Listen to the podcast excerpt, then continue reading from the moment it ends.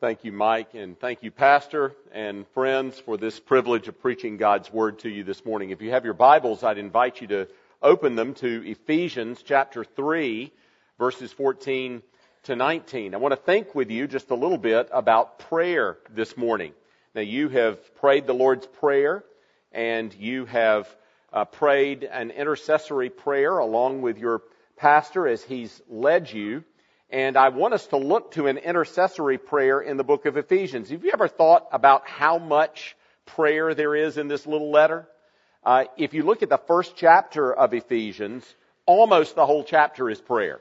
After Paul says hello to you in verses 1 and 2, verse 3 to verse 14 is all a long prayer of praise. Then from verse 15 to the end of the chapter, it's a prayer of intercession. In fact, if you total it all up, if you count the prayer reports, the prayer requests, the uh, exhortations to prayer, and the outlines of prayer in the little letter of Ephesians, half of the letter is prayer. And I want us to look at Ephesians 3, 14 to 19, one of the great intercessory prayers of the apostle Paul. And by the way, if, if you are a believer who feels that you need to grow in your practice of prayer, I can't give you a better piece of advice than this. Learn to pray the Bible back to God. If you want to improve your prayer life, learn to pray the Bible back to God. Uh, my colleague Derek Thomas, who teaches at RTS and who's a pastor in Columbia, South Carolina, often says if you want to humble a Christian, ask him about his prayer life. And it's true. We often feel as if our prayer life could use some improvement. And there's no better way to improve our practice of prayer than to learn to pray the Bible. And Paul's prayers are a good guide. Don Carson has written a book called A Call to Spiritual Reformation, which is just a study of Paul's prayers in his letters in the New Testament. And you can learn a lot about the practice of prayer, what to pray about, how to pray about it, from studying the prayers of Scripture. And so we're going to study one of these prayers of Scripture together this morning. And before we do, let's pray and ask for God's help and blessing. Heavenly Father, this is your word. We ask that you would open our eyes to behold wonderful things in it. We do not live by bread alone, but by every word that proceeds from the mouth of God. And we know that every word from the mouth of God, all scripture is given by inspiration and is profitable for reproof and correction and training in righteousness to equip us for every good work. So, Lord, speak. Your servants listen. We pray this in Jesus' name. Amen. This is the Word of God. Hear it in Ephesians 3, beginning in verse 14.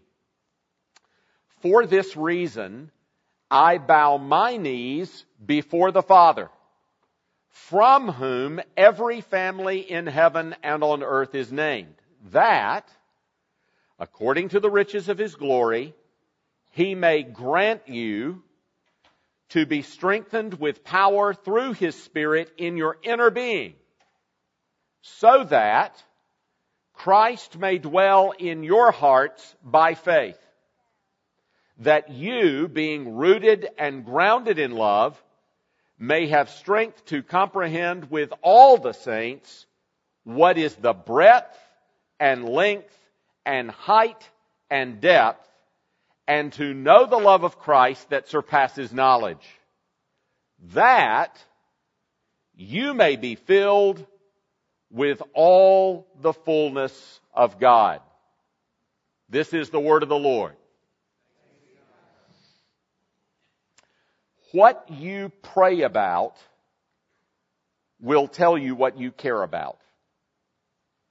What we pray about tells us a lot about what we care about most. You show me a Christian mother with a sick child and I'll show you a woman who's praying for that child. Why is she praying? Because she loves that child. She cares about that child. It, that child matters to her. That's her flesh and blood, and she wants to lift that child up to the Lord. What we pray about shows us what we care about. And what Paul prays about shows you what he cares about. This is a prayer that he prayed for the Ephesian Christians in the congregation that he had once pastored and is now pastored by his protege, his son in the Lord, Timothy. And he's telling them, I want you to know I pray these things for you. And so that tells you these are things that Paul really, really cares about. He really cares about believers understanding these things. And this morning I want you to see four things in particular. We're only going to scratch the surface of this prayer. It is so rich, you'd have to have a sermon series on it to do it justice. But this morning I've got time to show you four things out of this prayer. And I want you to understand that these four things are not disconnected things, they're all connected. The first petition leads to the second petition. The second petition leads to the third petition. The third petition leads to the fourth petition. It builds and compounds. And let me just go ahead and show you what to look for as we work through the prayer. In verse 16, notice that he prays that you would be strengthened by the Spirit. In verse 17, he prays that you would be indwelt by Christ. Again, at the end of verse 17, he prays that you would be rooted and grounded in Christ's love and in verse 19, at the very end, he prays that you would be matured in God. Now, those are the four things that we're going to look at. He prays that you would be strengthened by the Spirit, verse 16, that you would be indwelt by Christ, verse 17, that you would be grounded in Christ's love, end of verse 17, and that you would be matured in God, verse 19, at the end. Those four petitions all hang together. The first petition leads to the second, the second leads to the third, the third leads to the fourth. Now, before we even begin looking at those prayers that Paul is praying for the Ephesians and for you, let's look at who he prays to. Don't skip over that. Look at verses 14 and 15. He prays to the Father. For this reason I bow my knees before the Father, from whom every family in heaven and on earth is named. His prayer is to the Father. Just a few minutes ago, you prayed the Lord's Prayer. And that prayer was the prayer that Jesus gave to his disciples when they came to him and said, Lord, we would really like to learn how to pray like you pray. Tell us how you do it. And you remember what he said? When you pray, pray like this. Our Father who is in heaven. Paul is doing exactly what Jesus taught his earthly disciples to do when he begins praying to the Father. But notice also this prayer is a Trinitarian prayer. It mentions each of the persons of the Trinity, Father, Son, and Holy Spirit. In verse 14, he prays to the Father. Then, if you look at verse 16, that you would be strengthened by the Spirit. And then, in verse 17, that Christ would dwell in your hearts by faith. So he prays to the Father that you would be strengthened by the Spirit that Christ would dwell in your hearts by faith. The doctrine of the Trinity is not a doctrine that is meant only for really, really smart people to sit around and think about and write books about. It is a doctrine which is part of the very essence of the practical living of the Christian life every day. In fact, we could summarize the whole of the Christian life with the doctrine of the Trinity. We come to the Father through Jesus the Son by the help of the Holy Spirit. You've just summed up so much of the Christian life with those truths. We come to the Father through Jesus the Son by the help of the Holy Spirit. The doctrine of the Trinity is a very practical truth. And it's woven into so much of what we see in the life of prayer in the New Testament. Now, what does Paul pray to the Father? Well, here's the first thing that I want you to see. Look at verse 16 he prays, notice what he says, verse 16, that the Father would grant you. So he's asking a petition. He's wanting the Father to grant you something. What does he want you to grant? What does he want the Father to grant you? To be strengthened with power through his Spirit in your inner being. So the first thing he asks for is that you would be strengthened by the Spirit. Now, uh, we're in a room full of professing Christians mostly. And if you're a professing Christian, you know that if you're a Christian, you have the Spirit. The Spirit is not something that only super Christians have. You're not a Christian if you don't have the Spirit. Uh, the Holy Spirit is the one who gives us the new birth. And so if we are believers, if we are trusting in Jesus Christ alone for salvation as he is offered in the gospel, we have the Spirit. So why is Paul asking that you would be strengthened with the Spirit. Because in the Christian life, we both have the Spirit and we need the Spirit. We both have the Spirit and we need the Spirit. And he is asking the Spirit to do something very specific to strengthen you with power in your inner being. Now that ought to get you just a little bit nervous. Why is the Paul, why is Paul praying that I would be strengthened? Does that mean that I'm about to face a trial? That I'm going to need God's strength for? It ought to make you just a little bit nervous when Paul starts praying that you would be strengthened in your inmost being with power. What does he want me to be strengthened for? But let me set your hearts at ease. In this case, it's not for a trial. You're going to find out in the next two petitions why Paul wants you to be strengthened in your heart. And it's not, in this case, because of a trial you're about to go through. You remember in the Old Testament, in Judges uh, chapter 16, verse 28, when Samson prayed his last prayer, what did he pray for?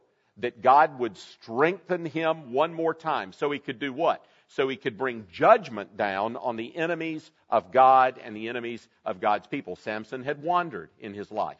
He had been unfaithful to the Lord. He had been blinded and captured and imprisoned and mocked by the enemies of God and the enemies of God's people. And one last time he asks a servant, put my hands on the pillars of this pagan temple.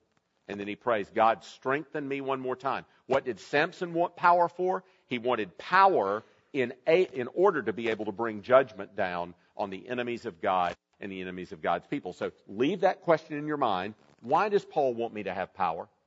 But before you go on and start thinking about that, think about this. Paul is acknowledging that for us to live the Christian life, we do need power within us that we do not have in and of ourselves. We need power that comes from outside of us. We need power that comes from the Holy Spirit. If you've ever watched a Tony Robbins infomercial, no doubt you have seen Tony Robbins encourage you to awaken the giant within you. That's the opposite of Christian teaching. Christian teaching says, first of all, the giant within you is one that we have is plenty awake, and that's our problem. Uh, the the what we need to live life is not a latent power within us that needs to be actualized. We need power outside of us from God the Holy Spirit to help us live the Christian life.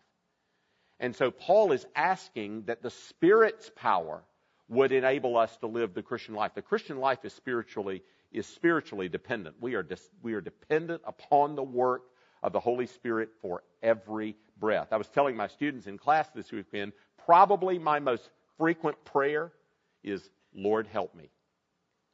Lord help me. And that prayer expresses the fact that we are dependent upon the Lord to live the Christian life. And Paul is saying, Lord, they need power in their inmost being from the Holy Spirit so that they can live the Christian life. So there's his first petition that you would be strengthened by the Holy Spirit with power. Keep asking, what for? Well, he'll begin to tell you in the very next petition. Look at verse 17. So that Christ may dwell in your hearts through faith. He wants you to be strengthened with power by the Spirit in your inmost being so that Christ will dwell in your hearts by faith. Now, just like we have the Spirit and need the Spirit, so often, so also Christians have Christ and we need Christ. You might say, why is he praying for Christ to dwell in my heart? I thought that I had already been changed in my heart by Jesus. I thought I'd already been united to Christ, that I was trusting and resting in Him because I've been united to Christ by the Holy Spirit. But Paul prays that Christ would dwell in your hearts by faith. What's he asking for? Well, the Puritans used to say that this was a prayer that Christ would be formed in the hearts of believers so that they would become a suitable habitation for Christ. Isn't that a beautiful phrase? It's a prayer that Christ would be formed in the hearts of believers so that we would become a suitable habitation for Christ. In other words, this is a prayer that our hearts and the desires of our hearts would be transformed by the indwelling of Christ so that we begin to love the things that Jesus loves and desire the things that Jesus desires. The Christian life is really fought at the level of desires. You know, so often we find ourselves setting our desires on something other than God, wanting something other than what God tells us and promises us in the Word. We've actually sung about that and prayed about in the confession this morning. That very struggle in the Christian life. We start thinking, you know, this thing, Lord, that I don't have, if I had that, I would be truly happy. And our desires get set on that. And we start caring about that more than we care about God and His promises and His providence and His provision for us. And the Christian life is fought at the level of the desires. Very often we have set our hearts on something and we're almost addicted to it. And you can't fight those kinds of desires by merely saying, stop it. Stop wanting that. Stop doing that. An old Scottish preacher said, if we're going to fight those kinds of desires, we need the expulsive power of a new affection. In other words, he was saying this if you're going to fight a sinful desire, the only way to fight it is with a greater godly desire. And Paul is saying, I want the Spirit to so strengthen you that Christ dwells in your heart and transforms that heart so that you become consumed with Christly desires. That you begin to love the things that Jesus loves you begin to desire the things that Jesus desired, and you fight your sinful desires with the greater desires that have been implanted in you by Jesus Christ. He wants your heart transformed by the indwelling of Christ. Imagine a young couple that has bought their first home. It's a small home, and very frankly, it's a dump. You go by and they say it's a fixer upper, and the bubble above your head is this is not a fixer upper, it's a dump. But you know that they're a hardworking couple and that he's pretty handy, and she's got really good taste. And over a couple of years, every time you pass by that house, when they're home from work, they are working on that house. They're working on the inside. They're working on the outside. They're working in the yard. They're working in the attic. They're working everywhere. And a couple of years later, you go by and you visit the home, and it is amazing. You are thinking, this place has been transformed. And not only that, you're thinking, you know, this house looks like her. This is, this is just what I would have thought how she would have decorated the house. It, in other words, the, the house has become, it, it started to take on something of the character of the tastes and the tendencies of this young wife who has been working hard for a couple of years to transform this fixer upper into a nice home. Well, Paul wants the Holy Spirit to so cause Christ to dwell in your heart that your heart is transformed by the indwelling of Christ. And it becomes, as the Puritan says, a suitable habitation for Christ. You look at that heart and you say, you know, that heart looks like a place where Jesus could find himself at home. Then he prays, look at the next petition, verse 17, that you, notice these that's that introduce the petitions. I pray that you would be granted the Spirit to be strengthened with power that Christ may dwell in your hearts. Verse 17, that you being rooted and grounded in love. Now, this petition actually runs from verse 17 all the way to the beginning of verse 19. That you being rooted and grounded in love may have strength to comprehend with all the saints what is the breadth and length and height and depth, and to know the love of Christ which surpasses knowledge. Now, this is a prayer for your grounding in Christ's love. Paul is asking that by the work of the Spirit and the power of the Spirit, by the indwelling of Christ, you would come to apprehend Christ's love for you. And he asks it in the most striking way. Did you notice what he said there at the beginning of verse 19? That you would know the love of Christ that surpasses knowledge. Lord, grant that these Ephesian Christians would know something that is beyond their capacity to know. Grant that they would know a love which is unknowable. Grant that they would know a love that is beyond the capacity of human language to describe or express or understand. It's clearly the language of experience. He wants you to experience Christ's love for you. Now, you have been singing about God's love for you repeatedly this morning. But you, you, know, you know a secret? There are a lot of wonderful Christians who struggle with knowing God's love for them. They say it, they really believe it, they really believe that God loves them, but they have a hard time taking that in. I've had the privilege of doing weddings for 25 years now, and when you do weddings, you get to do premarital counseling as pastors.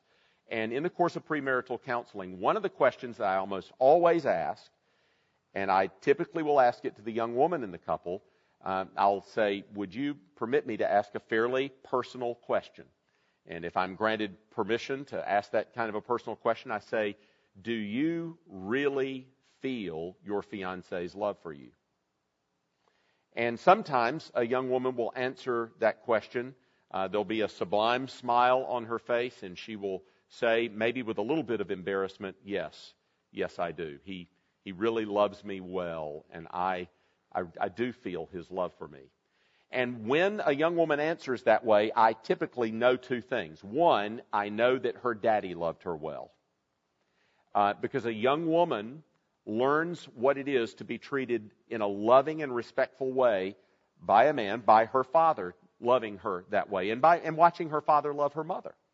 And so typically when a young woman says, Yes, I, I do feel my fiance's love, I know that she's had a good daddy, a daddy who's loved her well, or, or some significant man, maybe a grandfather or someone in her life to show how a woman is appropriately treated. Secondly, I know that he, her fiance, must be doing a pretty good job in other words, he's studied her well. He's become a student of her. He's learned how to express love to her in such a way that it gets through. It is an amazing thing when a woman gives her heart to a man, but it's a choice she has to make, and her capacity to receive that love is very much conditioned by experiences that she has had prior to that relationship. And so I often, it gives me joy in my heart when a young woman says, yes, I do know that he loves me. But very often, even with very godly young women, I'll get this answer. I, I really want to. I really want to feel his love. But I struggle there. And when I get that answer, I usually know that she has not experienced the kind of earthly human love that God intends a woman to experience, maybe from her father or from the significant male figures in her life. She's not been loved that way. And so she, she struggles, even though her fiance is doing his best to love her, she struggles to take it in. She struggles to feel it. Well, it's amazing how many Christians struggle to really apprehend the love of God in Christ for them. And so Paul is saying, now you're beginning to understand why Paul prayed that you would be strengthened with power so that you would be able to know a love that surpasses knowledge. Paul really, really wants Christians to know that love. Why? Look at the final petition. End of verse 19. So that you may be filled with all the fullness of God. Now, I've been meditating on that verse for 30 years, and I still don't know everything that it means. That is, that is an amazing phrase, isn't it? That you, a believer, would be filled with all the fullness of God. If I had said that, and if it weren't in Scripture that I was praying for that, you would rightly be able to accuse me of heresy. You know, I, I, that would sound like some crazy teaching to pray that you would be filled with all the fullness of God. Now, so I don't know everything that that verse means, but I do know that it at least means this. Paul is praying that we would be matured into the fullness of what our God and Father is like. That, that God would conform us to his character, that he would mature us in his love so that we bear his image. Do you remember when Adam and Eve were created in Genesis 1? It says that they were created how? In the image and likeness of God.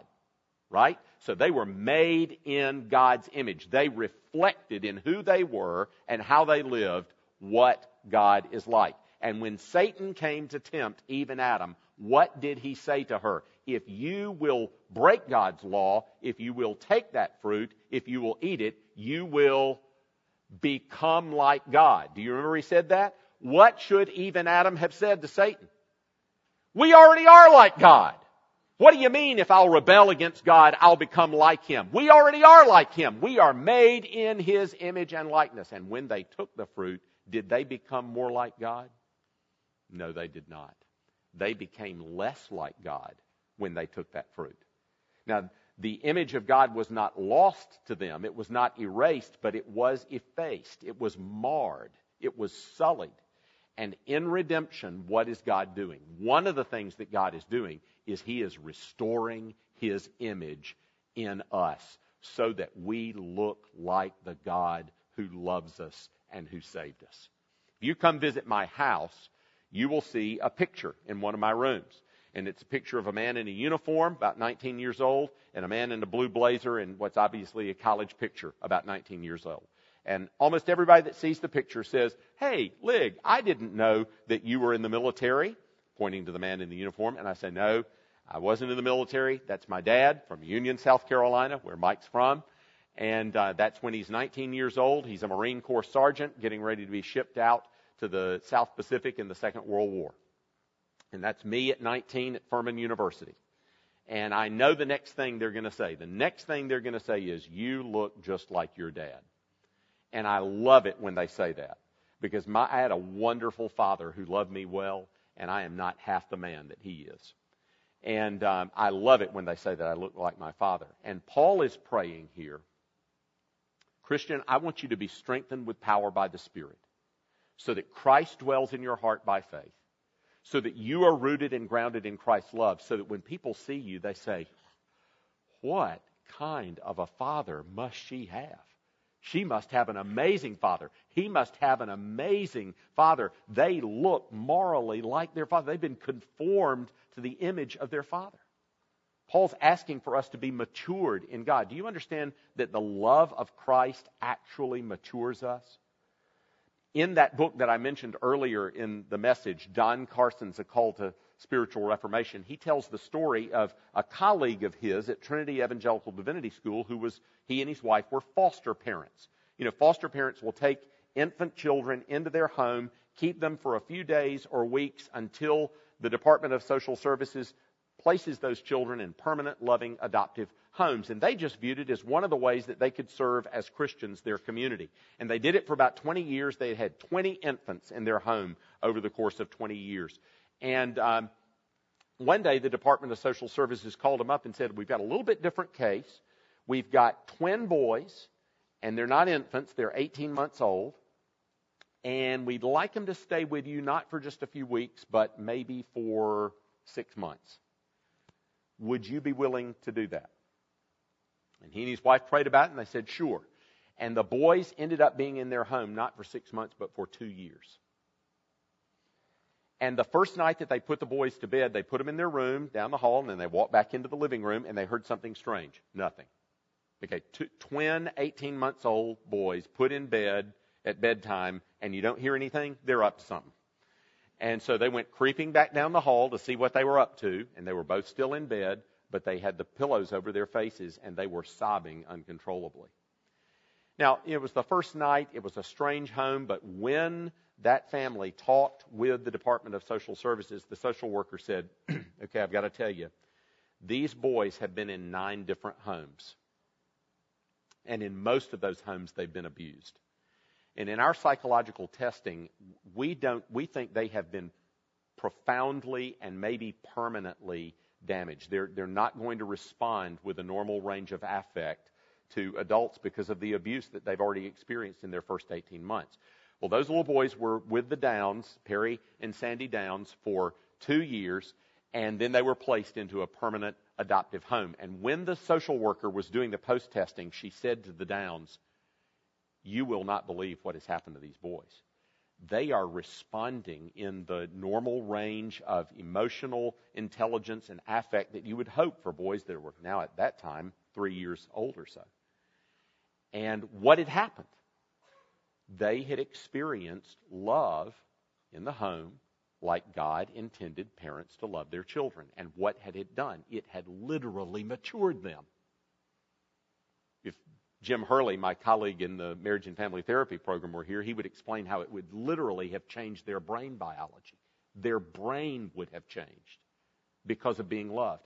That is how the love of God matures us. Once you have known the love of God, once you have known the love of God, He's got you. He has got you, and you have got the power then to fight the Christian life, to fight against sinful desires, to fight against the world of flesh and the devil, because you've been matured by the love of God. And that's what Paul wants us to have. He wants us to have strength from the Holy Spirit so that Christ dwells in our hearts by faith, so that we're rooted and grounded in Christ's love, so that we're matured, we're grown in grace. And then that allows us to give ourselves away in love to unloving people and to an unlovely world because we're not depending on what we get back from them to love them. We've gotten love from our Heavenly Father that we can now give away to others. Isn't this a great prayer? It's my prayer for you too, and I'd like to pray it for you right now. So let me ask you to bow your heads with me, and I'll pray this prayer for you.